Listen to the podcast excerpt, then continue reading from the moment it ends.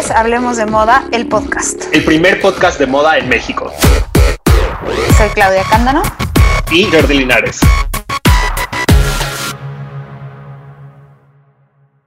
Hola, hoy es martes de Hablemos de Moda, el podcast, y estoy con...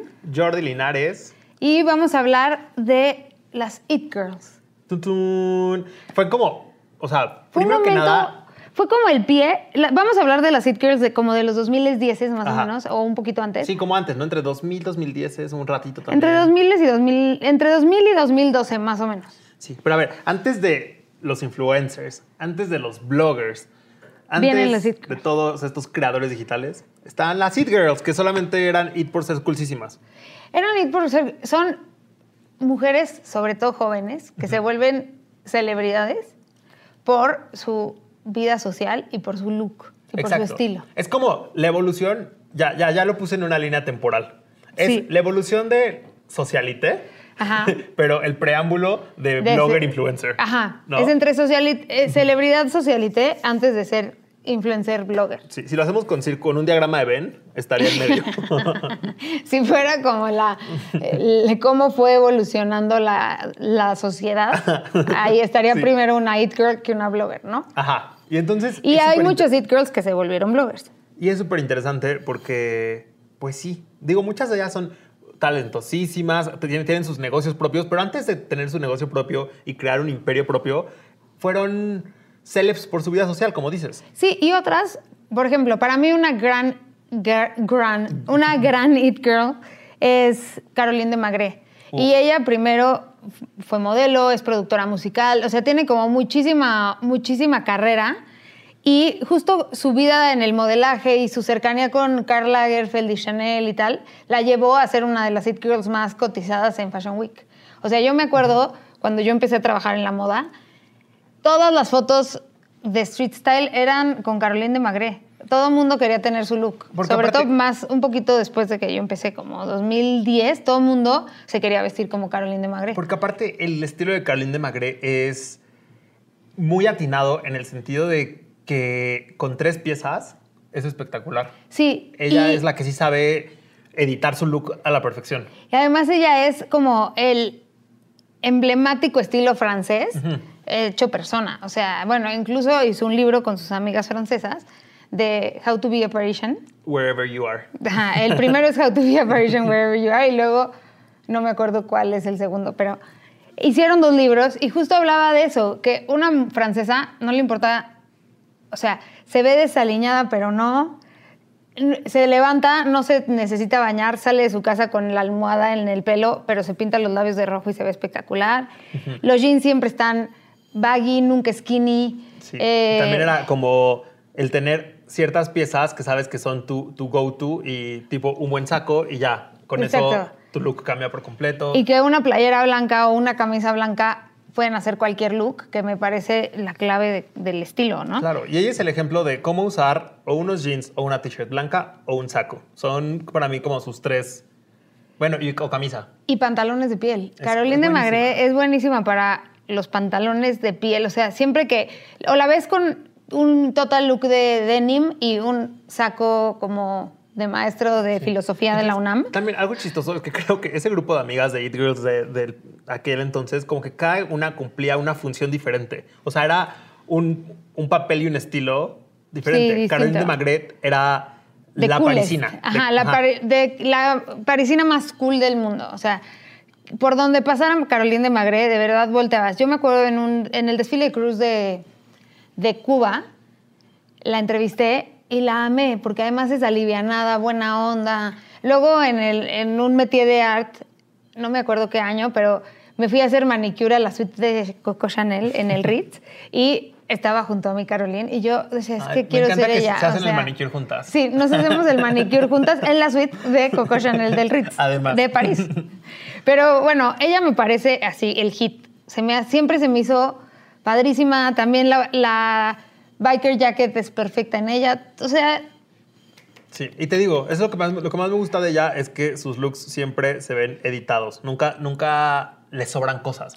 no, y además siempre es... per- Y además nunca se... Nunca se va a estas exageraciones de color. No, es Muy rara vez sus estampados, pero Ajá. wow. Muy bien. ¿Quién más? Ah, Alexa, Alexa Chung. Chung. Alexa Chung se me hace como, es inglesa, pero se me hace como un poquito francesa en ciertas cosas. También siempre tiene el pelo medio, medio desaliñado.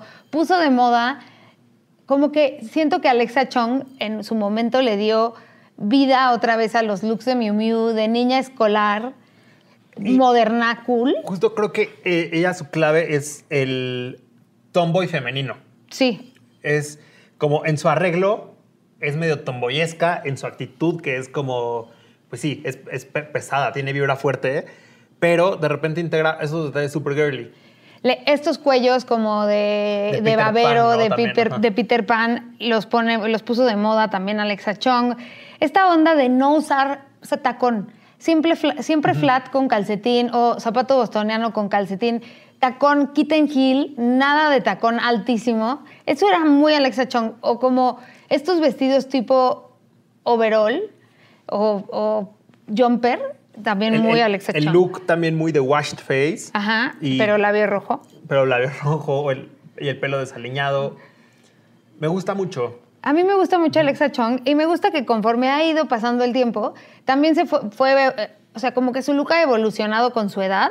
Sigue siendo esta, o sea, yo sigo pensando que con, que con sus suéteres, por ejemplo, de su marca, porque ahora tiene una marca que se llama Alexa Chung, siento que ahí también ha explotado como ese look girly tomboy que dices. Siento que, no sé, me parece que Alexa Chung les dio la pauta a 80 bloggers de hoy. Creo que ella regresó Ay, mucho.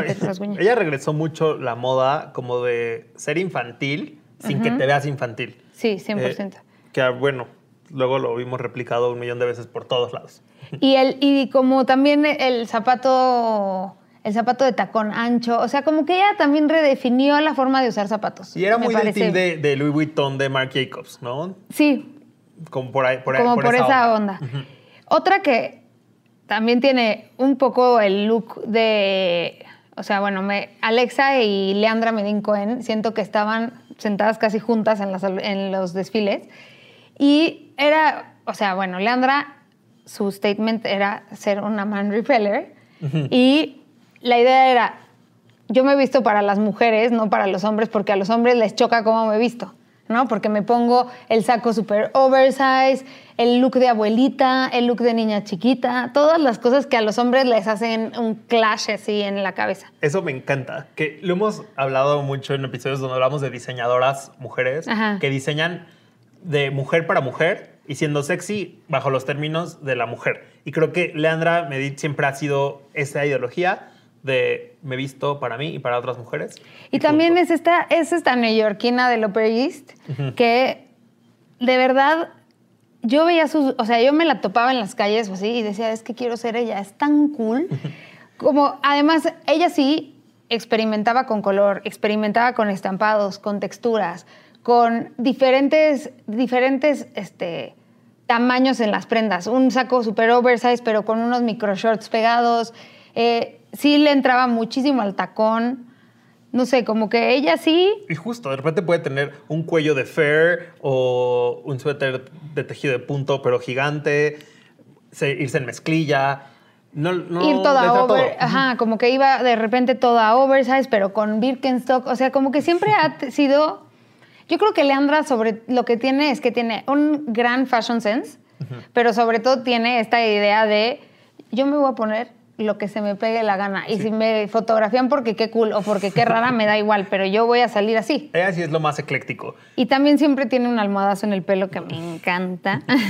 Y como dices, es la niña del Upper East Side, pero la niña Gone rebelde. cool. ¿no? Ajá, Ajá, ajá. sí. La que no se quiere quedar en niña fresa es la niña cool. Y desde que tuvo hijas me carcajeo, o sea, en Instagram, porque sus hijas están igualitas a ella, con su pelazo, o sea, su almohadazo, pero una cola de un lado, las deja experimentar con sus looks. Creo que además Leandra fue la primera que se casó con una bomber jacket, con una biker jacket blanca. Ah, claro. Ella, de ahí vino el statement. Después se puso súper de moda en bodas Ajá. llevar biker jacket. Y bueno, y, su- y en su boda también llevaba su corona tipo Coachella, ¿no?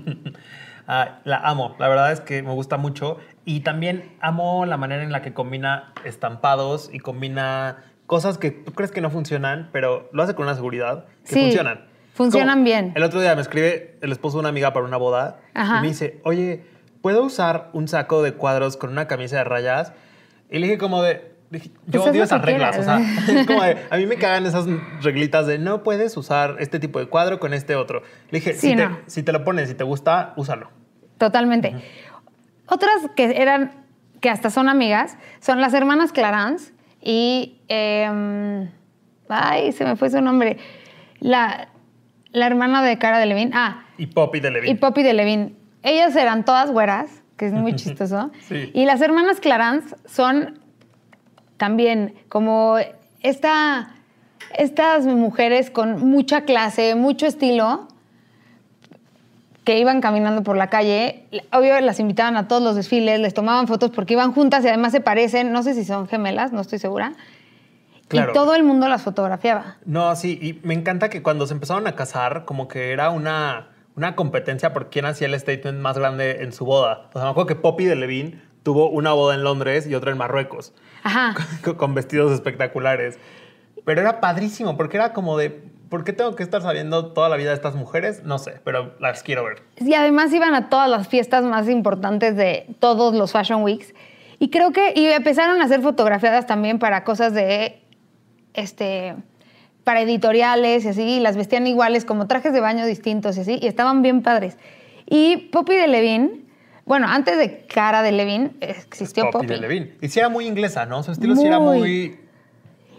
Y era como boho chic, Sí. ¿no? El Justo, que, era- ese el que término que ese odiamos. término, pero- Pero era boho chic. Ajá, Era la más boho chic. Siempre te llevaba vestidazos, eh, maxi vestidos florales. Poppy, Poppy fue portada de él, de él México Diseña cuando vino, fue juez Poppy de Levine y vino Matthew Williamson. Qué cool. Y ella traía un vestido, me acuerdo perfecto, de Matthew, como de estampado floral. Se veía guapísima. Y era muy cool. Todo el mundo quería ser como Poppy de Levine. Sí, creo que ya después como que desapareció un poco de la vida pública, ¿no? Sí, como que desde que se casó ya, y además luego llegó Cara y como que ya ella le dejó a Cara el lugar y se fue. Y hablando de las hermanas de Levine, eh, vamos a usar a cara de puente para llegar a Lile Sark, que anduvieron un rato. Y Lile Sark, lo que les decía al principio, de que como que cada una cumplía una función o un personaje, ¿Cuál era el de Lily Sark? era la, la punk, bueno, como la... Sí. Sí, era DJ, siempre tenía un look super dark. Ella también era como muy de smokey eye, como ojeroso, el pelo negro y piel muy blanca, blanca, entonces era como dark. Y ella también es amiga como de Alexa Chong y de esa banda. Sí, también era de esas. Pero siento que Lily Sark, más que street style, o sea, porque casi no hay fotos de ella en street style, pero era como siempre un statement de make-up y hair. O sea, era como la... ¿Cómo se llama esta chava que hemos dicho aquí? Ay, se me olvidó el nombre. Bueno, no importa. Pero tiene como este pelo súper negro, el ojo siempre con un delineado o con smokey eye, labios rojos. O sea, ella, como dices, punk, rocker. Y, y estaba en todas las fiestas, Ajá. con, todos, con, todo ese grupo todo de amigas. el mundo, sí. Y siento que ella era más low profile. No, no salía tanto como las demás. Sí, pero lo, lo que me gustaba mucho de su estilo es que también combinaba piezas muy heavies eh, de marcas muy padres, pero con este estilo más rockerón. Ya sé quién se nos está olvidando de las It. Girls más It Girls del mundo. Que la que combina a Sara con, con marcas de lujo. Olivia Palermo. Olivia Palermo. Claro que sí, Olivia Palermo. Bueno, no, es que ella- Olivia Palermo es, Ella es, bueno, la Blair Waldorf. ya. Exacto. O sea, ¿para qué describirla más? Es la Blair Waldorf de la vida real. Totalmente. Y hablando de, de- hablando de bodas, también ella también impuso una tendencia en bodas porque se casó con un suéter de cashmere, Ajá. unos shorts eh, de Carolina Herrera y una y falda una de falda de encima. Ujú.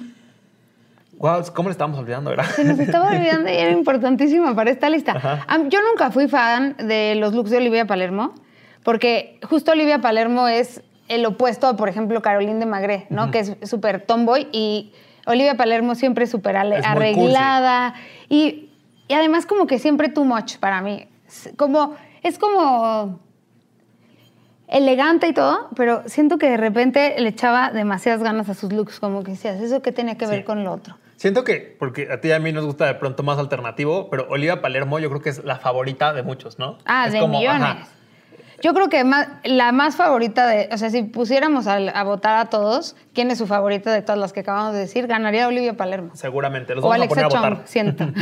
Por ahí Olivia Palermo también experimentaba muchísimo con prints. Y entonces ponía un look de flores fosforescente con un saco de, o sea, una falda de flores fosforescente con un saco de cuadros y un suéter con textura. O sea, in- como que sí trabajaba mucho con las texturas. El low budget con high budget y así era también su, como su Pero toque. eso sí, siempre con este toque de niña buena.